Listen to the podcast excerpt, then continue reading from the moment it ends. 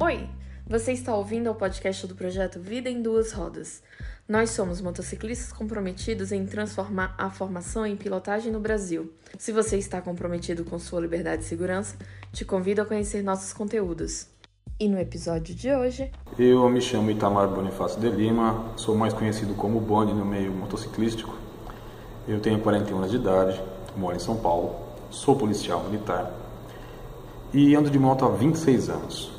Já trabalhei de motoboy, já tive a oportunidade de entregar jornais à noite. Também fiz moto escolta, fiz um curso na Honda de condução básica, também fiz um curso na Polícia Militar para poder trabalhar na Rocan, que foi onde exerci aí um bom tempo do meu serviço. E nesse nessa experiência que eu, que eu adquiri no, com, na condução de motocicletas, eu vi que tem uma, uma, uma dúvida que paira assim entre muitos motociclistas, que é, é quando aconteceu o acidente, o que é que eu faço? Espero que vocês gostem e vamos lá.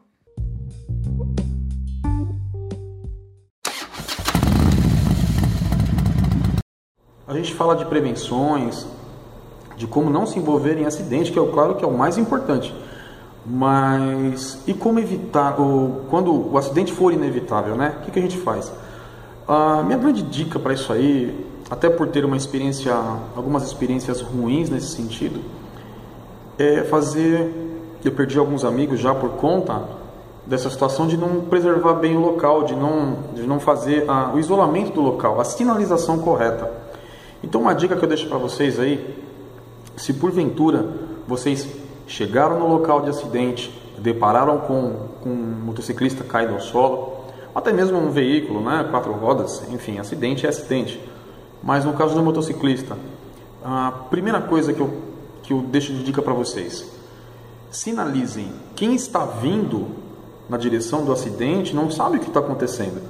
Então, o bacana é começar a sinalizar antes que o motorista consiga ver o acidente né, antes que o usuário da via consiga ver o acidente.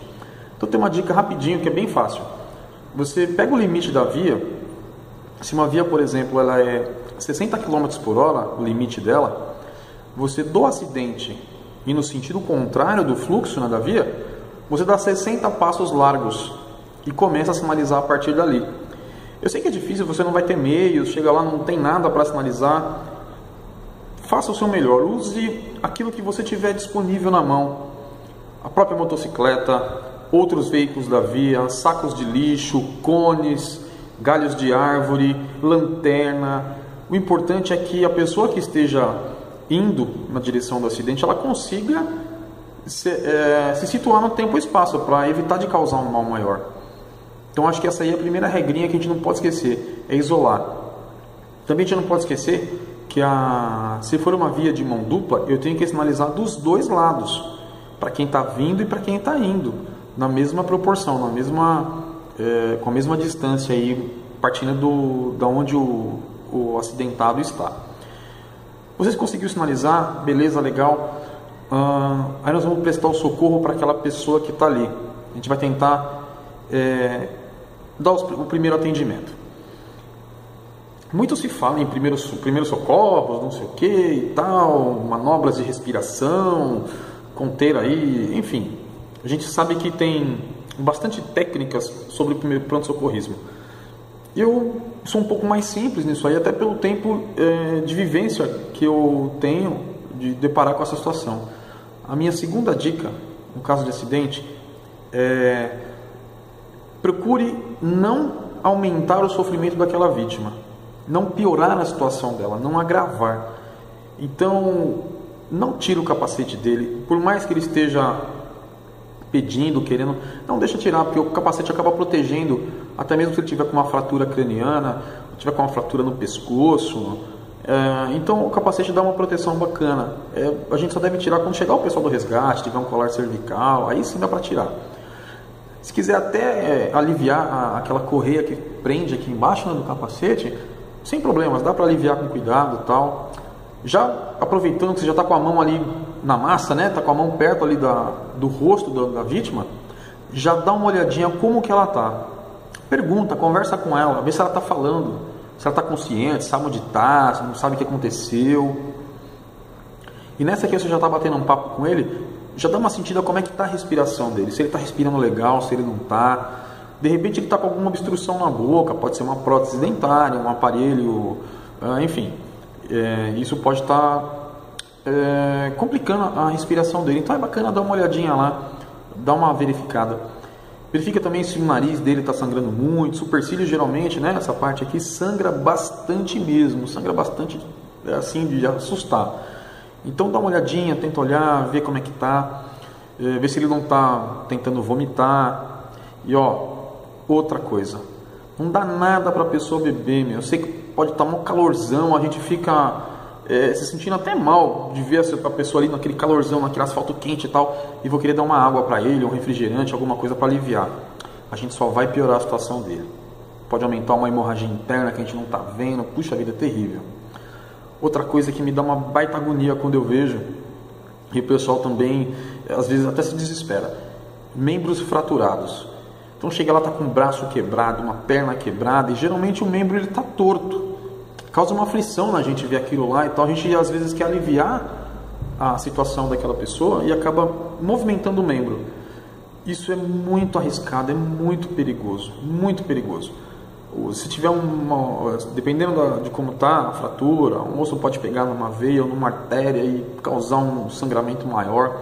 Então, meu, resiste ali aquela vontade de mexer, segura lá, põe a vítima, é, não, não mexa com a vítima, não deixa ela levantar.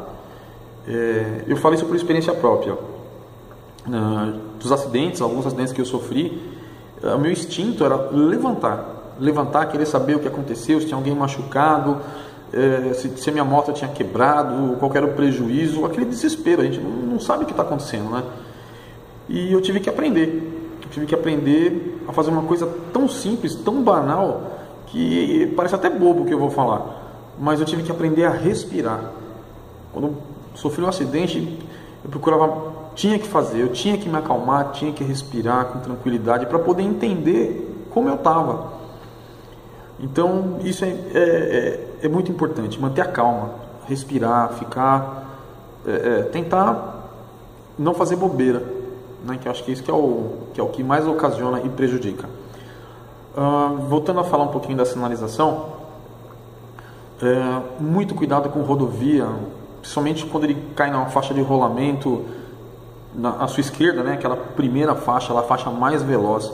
Tomem muito cuidado cuidado na hora de parar o trânsito, porque uma parada assim brusca pode com certeza causar um novo acidente, um carro bater na traseira do outro, um motociclista que está vindo no corredor, que aqui em São Paulo é bem comum. Pega a rodovia dos trabalhadores, o Marginal Tietê, acho que a grande maioria conhece. O motociclista está vindo pelo corredor ali a 60, 70, 80 km por hora. Você para o trânsito de uma vez, aquele cara acaba batendo na traseira de outro e, vixe, vira uma bagunça. Então, tomem cuidado na hora de sinalizar, com calma com calma, faça tudo com calma. E se você não estiver protegido, você não consegue ajudar o outro. Então, não se exponha. Não se exponha desnecessariamente. Cuidado na hora de atravessar uma rua, de pular um guarda-rail. É importante. Eu já tive o desprazer de ver dois amigos meus, policiais militares, indo atender um acidente de trânsito e, enfim, num piscar de olhos, uma carreta passou por cima deles. Uma tragédia e é até difícil de falar sobre isso. Mas vamos lá. Ah, então acho que isso é, é, preservar o local é muito importante. Nesse momento que você já fez o isolamento, né? Então com certeza algumas pessoas vão parar lá. Alguns outros motoristas, outros motociclistas, eles vão parar para poder é, te apoiar. Se você tiver calmo, você consegue é, dizer o que cada um pode fazer para te ajudar. Então um pode sinalizar, o outro já está ligando para o resgate, tem mais um já conversando com a vítima, acalmando ela, porque ela fica muito nervosa. Então, troca uma ideia, pergunta, nome, até para verificar o nível de consciência. Então, pergunta o nome, idade, de onde está vindo, para onde que vai. É, tenta levar uh, de uma forma mais suave, mais tranquila possível. sei que é difícil, sei que é muito difícil porque eu já estive dos dois lados, tanto caído ao solo depois de um acidente, quanto tendo que socorrer a vida de alguém. Então, é, mantenha calma, segura, respira para poder fazer é, salvar essa vida, né? Uh, enquanto você conversa com a pessoa, procura observar todos os sinais, pergunta se ela toma remédio, se ela tem algum problema de saúde, porque isso vai ajudar o socorrista na hora que ele chegar lá. Tá? Essas dicas que eu estou dando aqui são dicas simples do nosso dia a dia. A gente vai usar, é, a gente pode usar a qualquer momento. Não faça aquilo que a gente não sabe. Então tem gente que lê manuais, não sei o que, quer lá fazer uma massagem cardiorrespiratória, quer salvar uma vida e tal. Se a gente não souber fazer, a gente vai quebrar uma costela, vai perfurar um pulmão. Em vez de ajudar, a gente vai estar atrapalhando. Que, que dá para fazer? Por exemplo, tem um sangramento. Se não tiver um osso exposto, dá para conter aquele sangramento com pano limpo, né? Segurar. Não ponha torniquete. O pessoal vê muito em filme, né? Olha, vou colocar um torniquete, amarra uma cordinha, põe um cinto tal. Isso aí não pode porque pode coagular o sangue, pode ter um problema muito sério para o paciente, né? Então a gente não tem habilidade Vamos deixar isso para os médicos, né? Uh, eu tinha é, é, um outro assunto que eu acho é, que está ligado a essa parte de segurança e tal, é que eu tive que aprender com os meus erros. Então eu já sofri acidente por displicência, por abuso de velocidade, já sofri acidente uh, por falta de manutenção na moto. E meu último acidente já fazem dois meses e meio, eu sofri um acidente por estar usando uma, eh, uma substância que me causou sonolência. Um remédio que eu tomo de forma controlada. E geralmente tomo esse remédio quando eu chego em casa do meu serviço, porque eu sei que eu não vou precisar mais sair.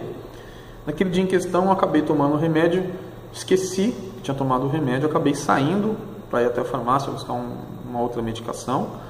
E na volta, eu simplesmente apaguei, eu desmaiei enquanto eu estava pilotando a minha moto.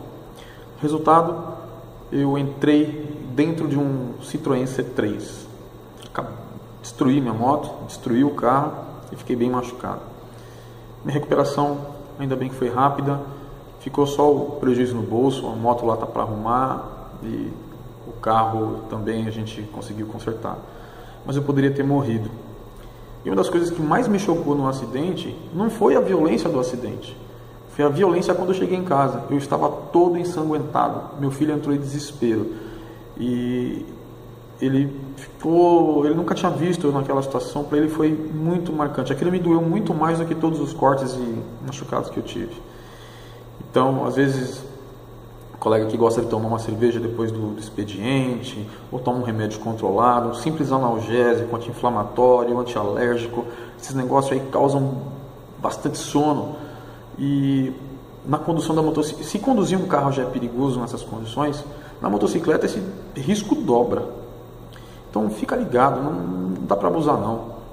Eu bati uma eu tinha uma CG 150, acabei batendo na traseira de um outro carro. Eu estava rodando no limite da via, a 110 por hora, na segunda faixa de rolamento, um carro mudou de via, freou, e eu por desrespeito à minha motocicleta, eu não, não parei para analisar que ela não tinha, que o freio da frente dela, que era tambor, eh, não ia conseguir segurar a moto naquela velocidade que eu estava, naquela distância que ocorreu o acidente. Apertei os dois freios, o freio traseiro e dianteiro, com a técnica de frenagem adequada, porém não foi o suficiente. Os freios não aguentaram. Se fosse um freio a disco, talvez teria melhorado, mas por desatenção minha acabei batendo. Tive também o desprazer de ter o pescoço quase degolado, ainda bem que a cicatriz já subiu bastante. E a 30 por hora, 30 km por hora com moto, com moto estilo Chopper, indo até o meu motoclube. E a linha do pipa conseguiu cair entre a antena e eu. E aqui em São Paulo eles usam uma linha para empinar pipa chamada de linha chilena ou algo assim. É uma linha muito resistente com poder de corte altíssimo. E por sorte, por estar tá calmo, por manter a calma naquela hora e já ter um conhecimento daquela situação, eu consegui deitar no banco e com a mão esquerda tirar a linha. Acabou cortando a jaqueta, um pouco do capacete e fez um, um risco no pescoço. A linha estava sendo puxada com muita violência do outro lado. Ah, isso me marcou muito. E eu troquei a minha antena, coloquei uma antena maior. E acho que vocês vão falar, puxa vida, esse cara ele é bastante azarado. eu também tive um, um outro pequeno incidente, né, foi uma coisa bem pequena, com uma linha de pipa às 9 horas da noite, com tempo chuvoso, na rodovia dos trabalhadores. A linha estava enroscada no baú de um caminhão. Por sorte, a minha antena era fixa, então eu não, eu não tinha como abaixar ela. A, a linha pegou, se enroscou no, no corta-linhas e acabou até danificando o corta-linhas de tão é, resistente que estava. A moto chegou a balançar bastante, mas eu consegui chegar em casa sem maiores é, danos. Ah, também dá uma olhadinha em equipamento de proteção. Pô, vai sair de moto? Põe uma bota bacana, põe um tênis, uma calça jeans. Eu sei que no calorzão é difícil aqui andar de camiseta, mas uma jaqueta boa, quando a gente cai no asfalto, né? Ninguém gosta de cair, mas se a gente cair, aquele equipamento pode ajudar bastante. Eu, uh, eu lembro do meu primeiro acidente, eu estava conduzindo uma CB400, minha primeira moto, uma moto, primeira moto que eu andei, que eu aprendi a andar, e fui fazer uma, uma manobra numa espécie de um slalom uh, saindo da faixa da esquerda indo para a direita, então eu ia fazer uma espécie de um S. Eu consegui entrar à direita. Quando eu fui voltar com a moto para a esquerda, um veículo passou rapidamente na faixa do lado, eu me assustei e, por uma bobeira, eu apertei somente o freio da frente. Ela tinha o disco duplo na frente de freios. Eu apertei, ela parou com violência, abaixou a frente e caiu para o lado. Quebrei a perna. A 10 por hora. Nem isso utilizei a técnica de frenagem errada. Se eu tivesse utilizado o freio traseiro com né, o posicionamento correto das pernas e tal, teria, não teria passado esse, esse acidente aí. Na, ao longo da minha carreira, infelizmente, acabei vendo muitos acidentes de motocicleta e toda vez que eu tive oportunidade de conversar com, com uma pessoa que estava ali naquela situação, a grande maioria é, acabou me dizendo uma frase que eles confessaram que poderiam ter evitado aquilo lá. Eu, eu, eu acredito que 70, 80% dos acidentes que eu sofri, eu poderia ter evitado de uma forma bem simples. É, essa semana, eu vindo trabalhar, eu não bati a moto, não sofri um acidente por um detalhe tão bobinho e que eu vou guardar para sempre. Eu estava assistindo um vídeo. Uh, um vídeo só do chamamento do Vida em Duas Rodas. E, salvo engano, era o Guilherme que estava falando. E durante a história dele, ele falou sobre a, a checagem é, sobre o ombro, aquela que você olha antes de fazer a mudança de faixa. Você olha no retrovisor, você não vê nada. Você olha no outro, você não vê nada. E a checagem de ombro me salvou. Me salvou essa semana. Eu fui, porque eu estava com aquilo na cabeça de ter visto o vídeo, estava pensando, pensando, pensando, concentrado no que eu estava fazendo, porque pilotar sem concentração é terrível. Então vejo algumas pessoas aí fazendo absurdos, né? Andando de moto, mexendo com o celular, olhando para o GPS, ouvindo música. Olha, se de carro já é difícil, de moto então é muito mais complicado. E eu lembrei daquela checagem, a hora que eu olhei por cima do ombro, para né, minha sorte, eu consegui visualizar um caminhão passando ao meu lado em alta velocidade, todo apagado e estava no entardecer, então a, a, a visibilidade estava muito prejudicada. E graças à dica do Guilherme, eu acabei é, voltando para casa mais uma vez. Pessoal, mantenha também a minha última dica: mantenha a moto em condições. O meu penúltimo acidente, né? infelizmente eu coleciono vários acidentes. Meu penúltimo acidente, eu acabei deixando ah, de fazer a manutenção do freio traseiro da minha moto. Fui esticando, esticando, esticando a regulagem até um limite. Ah, amanhã eu troco, amanhã eu troco, amanhã eu troco. Quando eu precisei fazer a frenagem rápida, ela freou, porém o freio travou a roda traseira. Eu estava a 70 km por hora. Tinha um carro atrás de mim a 10, 15 metros no máximo. A hora que minha moto freou, toda travou, começou a rabiar o carro que veio atrás não conseguiu segurar e bateu na minha traseira. Alguns ralados, escoriações tal. E mais uma vez, acho que, é, para quem acredita, acho que foi, fui salvo por Deus, por sorte, ou não era a minha hora, enfim. Se eu tivesse feito a manutenção da minha motocicleta adequadamente, eu não teria sofrido esse acidente. Bom, pessoal, é, meu vídeo é mais curto que os dos demais colegas, porque o meu conteúdo ele é bem enxuto. Eu não vou ficar chovendo no molhado, eu sei que tem bastante motociclista experiente e eu vou assistir todos os vídeos porque eu quero aprender mais e mais e mais, porque moto para mim é um prazer, eu adoro. Eu tenho um motoclube, eu faço parte do motoclube, o Brothers Brasil, motoclube. Lá a prioridade é família, andar bem, andar sossegado, andar tranquilo, andar com baixa velocidade para todo mundo conseguir curtir a moto com o prazer que ela tem, né? Que é a gente passear, ter amigos, curtir, viver a liberdade sem ficar parado em uma cama de hospital, perder uma, uma perna, um braço, até mesmo perder a vida.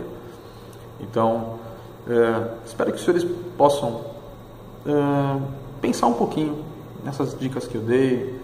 Sei que os senhores já sabem disso de core salteado, mas relembrar sempre é legal. E vou deixar disponibilizado também alguns slides que vai estar falando um pouquinho mais sobre a tabelinha lá de como preservar o local, tem algumas imagens, nada acadêmico, nada, nada disso, não, coisa bem simples. Os senhores podem usar, repassem para os colegas aí, quanto mais gente se salvar para mim melhor. Pessoal, obrigado pela oportunidade, obrigado por ter me ouvido até agora e vejo vocês logo mais.